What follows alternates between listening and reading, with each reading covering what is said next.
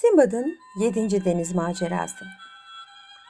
Ertesi gün Simbad'ın malum misafirleri yine onun konağında toplanmış, o gün anlatmayı vaat ettiği son deniz macerasını dinlemek için sabırsızlanıyorlardı. Simbad misafirleriyle biraz sohbet ettikten sonra 7. macerasını anlatmaya başladı. 6. maceramdan sonra çekildiğim konağımda birkaç ay zevk ve sefa içinde sürdüğüm hayattan nihayet bıktım. Nedense yeknesak hayattan çabuk usanıyor, maceralara atılmamaya tövbe etmeme rağmen yine sabredemiyordum.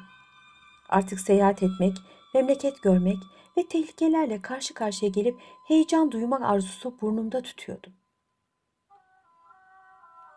Yol hazırlığımı bitirerek Basra'ya hareket ettim. Orada yola çıkmak üzere bir gemi buldum. İçinde zengin ve tecrübeli tüccarlar vardı. Bunlara katıldım. Gemimiz bir sabah yelkenlerini açarak Basra sularından ayrıldı. Çin ülkesine varıncaya kadar seyahatimiz gayet iyi geçti. Tam Çin limanlarından birisine yanaşacağımız bir sırada bardaktan boşanırcasına yağmur yağmaya başladı. Biz mallarımızı örtmekle meşgulken ani bir fırtına koptu. Gemi seyrini değiştirdi. Artık onu kaptan değil, rüzgar idare ediyordu. Gecenin sona erdiğini gören Şehrazat hikayesini burada bıraktı. Ertesi gece kocasının isteği üzerine yeniden anlatmaya başladı. 580. gece Telaş ve heyecan içinde kalan kaptan, yağmur biraz dinince direğe tırmanarak etrafı kolaçan etmeye başladı. Sonra sinirli ve müteessir bir halde aşağıya indi. Onun bu halini görünce sebebini sorduk. Adeta feryat ederek karşılık verdi. Mahvolduk. Dünyanın öbür ucuna geldik. Bu sulardan bizi ancak bir mucize kurtarır. Şimdiden birbirimize hakkınızı helal edin.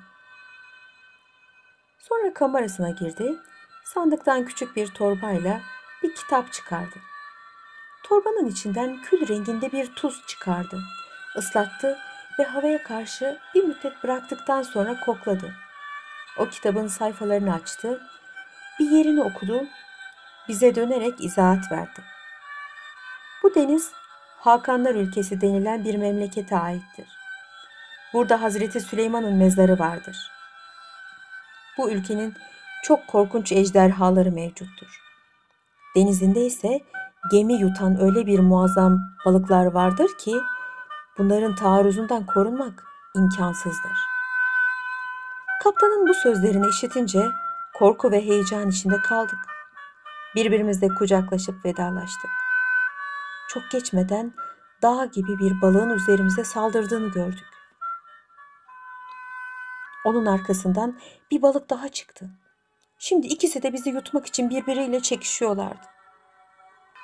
Bununla beraber şiddetli rüzgarın tesiriyle husule gelen muazzam dalgalar bu azgın deniz ejderlerinin arzularına mani oluyordu.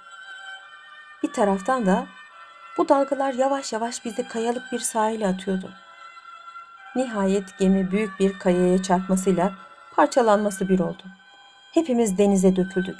Mallarımız suların içine gömülmüş, canımızı güç bela kurtarmıştık. Esvaplarımızı bir sarık gibi başıma sararak elime geçirdiğim bir tahta parçasına tutundum. Ayaklarımı kürek gibi yaparak karaya doğru yüzmeye başladım. Açlık ve yorgunluk beni mahvetmişti. Kendi kendime, ''Ey Simbat, başına bunca felaketler geldi, yine uslanmadın. Buna müstehaksın.'' diyerek bu maceraya atıldığıma pişmanlık duydum. Bu tehlikeli maceradan kurtulur kurtulmaz da yurduma sağ dönersem bir daha seyahate çıkmamaya ahdettim. İki gün iki gece denizin üstünde bocaladıktan sonra nihayet çeşit çeşit meyve ağaçları ve yeşillikleri, akarsuları bulunan şirin bir adanın sahiline çıktım. Yine sabah oluyordu. Hükümdar masalı ertesi akşam devam edilmesini istedi. Şehrazat da yarıda bıraktığı masalın ertesi akşam şöyle devam etti.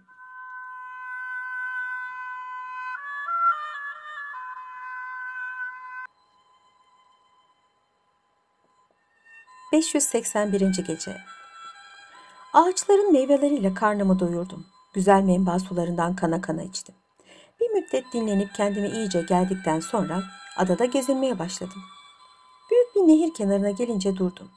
Suların süratle akışı bana evvelki maceramda salla yaptığım tehlikeli macerayı hatırlattı. Burada da böyle bir tecrübeye girişmeyi aklımdan geçirdim.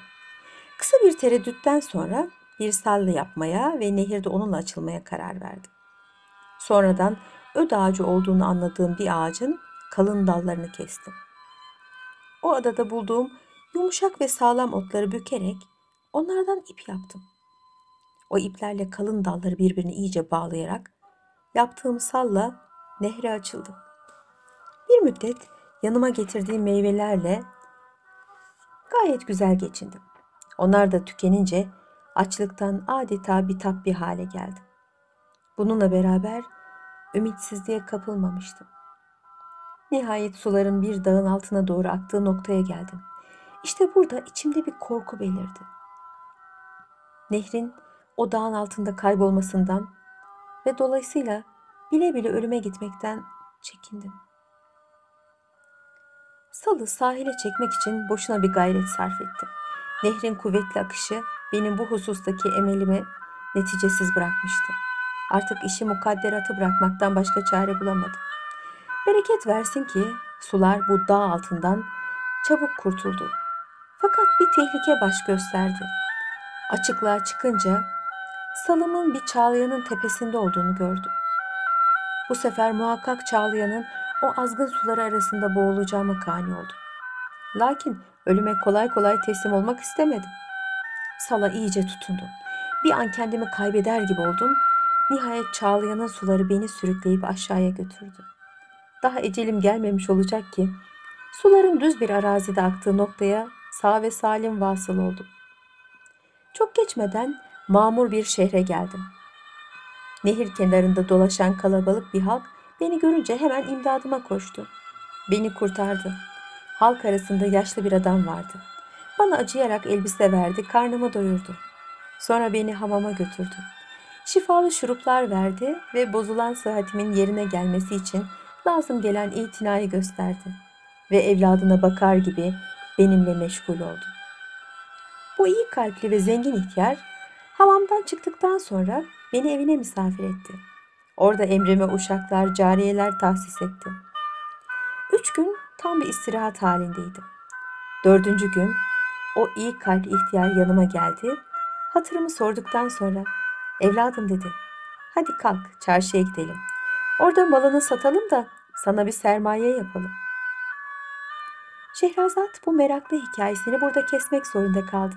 Çünkü artık sabah olmuştu. Hükümdarın isteği üzerine de ertesi gece sözlerine şöyle devam etti.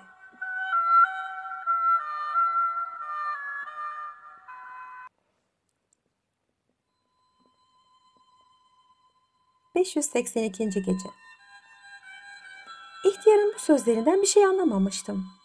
Hangi malımdan bahsettiğini sordum. İhtiyar gülümseyerek hele çarşıya gidelim de kolay orada görürsün. İhtiyarın bu arzusu üzerine onunla beraber çarşıya çıktım. Bir de ne göreyim? Benim salımın dalları çözülmüş bir küme halinde tellalın önünde duruyordu. Meğer bu dallar halis öd ağacından olduğu için o memlekette çok kıymetliymiş. İhtiyarın işareti üzerine tellal onları arttırmaya koydu. Kısa bir müddet içinde bin altın kıymetini buldu. Bunun üzerine ihtiyar bana dönerek izahat verdi. Oğlum, seni kurtardığımız zaman binmiş olduğun salın öd ağacı dallarından yapılmış olduğunu fark ettim. Onu da alıp saklamayı ihmal etmedim. Nasıl bin altına satalım mı? Yoksa belki ileride daha fazla eder diye saklayalım mı? İhtiyara hemen satmak taraftar olduğumu söyledim. Hemen tellala parasını almasını bildirdi. Tellal hakkını aldıktan sonra kalan paraları ihtiyara verdi. O da bana teslim etti. Eve geldiğimiz zaman bunlar için ayırdığı çekmeceye koymamı söyleyerek bana o çekmecenin anahtarını verdi. Çok zengin bir adam olan bu ihtiyarın evinde bir müddet oturdu. Bir gün yanıma gelip bana şu teklifte bulundu. Oğlum, ben artık ihtiyarladım. Hayatımda biricik kızımdan başka bir kimsem yoktur. Bizde oturduğum müddetçe ben de iyi intibalar bıraktın. Ahlakını çok beğendim. Seni kendime damat etmek istiyorum. Hiç olmazsa ben öldükten sonra gözüm arkamda kalmaz. Ondan sonra arzu ederseniz burada kalırsınız. Yoksa memleketinize gidersiniz. İhtiyarın bu teklifini kabul ettim. Hemen birkaç gün içinde hazırlığını bitirerek çok güzel ve terbiyeli olan kızıyla nikahımızı kıydı. Evlendik. Çok mesut olduk. Bir müddet sonra ihtiyar hayata veda etti. Malları ve mülkleri bize intikal etmekle beraber şehrin tüccarları bana kayınpederin sağken ifa ettiği tüccar kahyalığı vazifesini de devrettiler. Sabah olmuştu. Şehrazat gülümseyerek hikayesini ara verdi. Hükümdar masalı ertesi akşam devam etmesini istedi. Şehrazat o akşam tatlı tatlı anlatmaya başladı.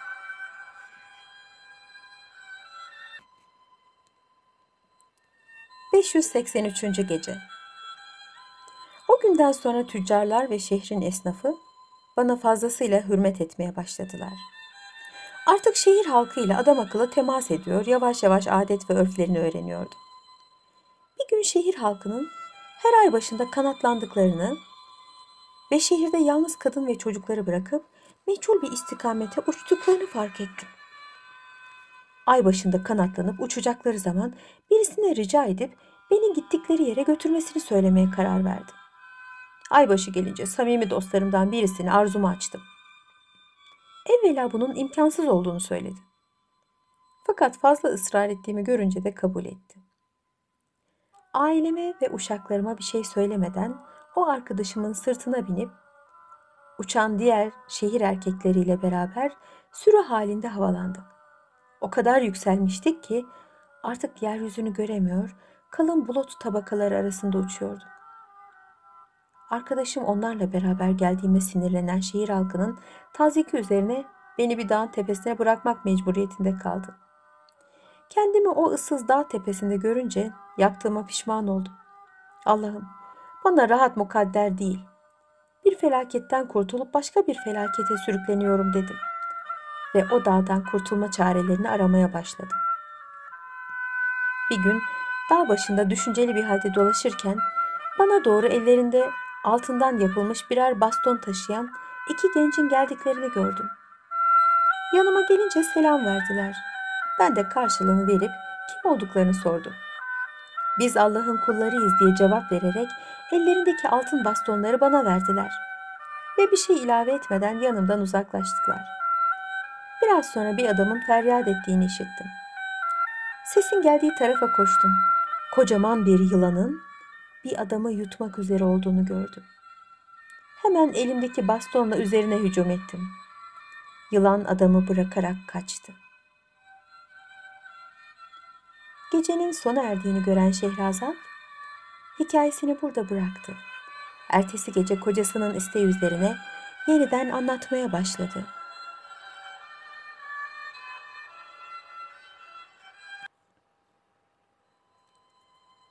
...584. Gece